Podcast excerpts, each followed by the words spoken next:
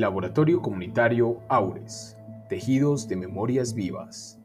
Proyecto ganador de la convocatoria de fomento y estímulos para el arte y la cultura 2021, Secretaría de Cultura Ciudadana de Medellín.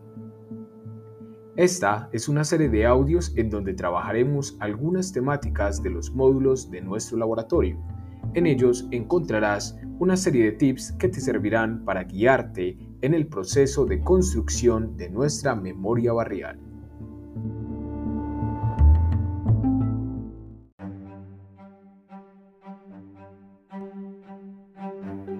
Módulo 1, tema 2. Tip número 1. Tipos de fuentes. Cuando hacemos ejercicios de investigación social, esta se tiene que alimentar y crear a partir de unas fuentes, las cuales, de acuerdo a sus características, pueden ser primarias o secundarias. Según la docente e investigadora española Margarita Cabrera, las fuentes primarias son aquellas que contienen información nueva y original que no ha sido sometida a ningún tratamiento posterior, selección o interpretación.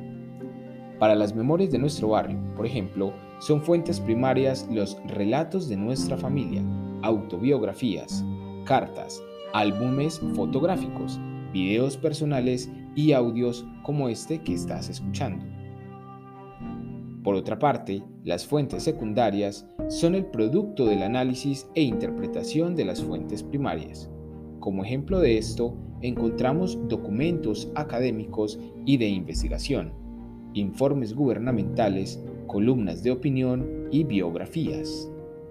Ahora dinos, ¿dónde puedes encontrar una fuente primaria o secundaria? En nuestro Classroom encontrarás material de apoyo con el que puedes profundizar este tema.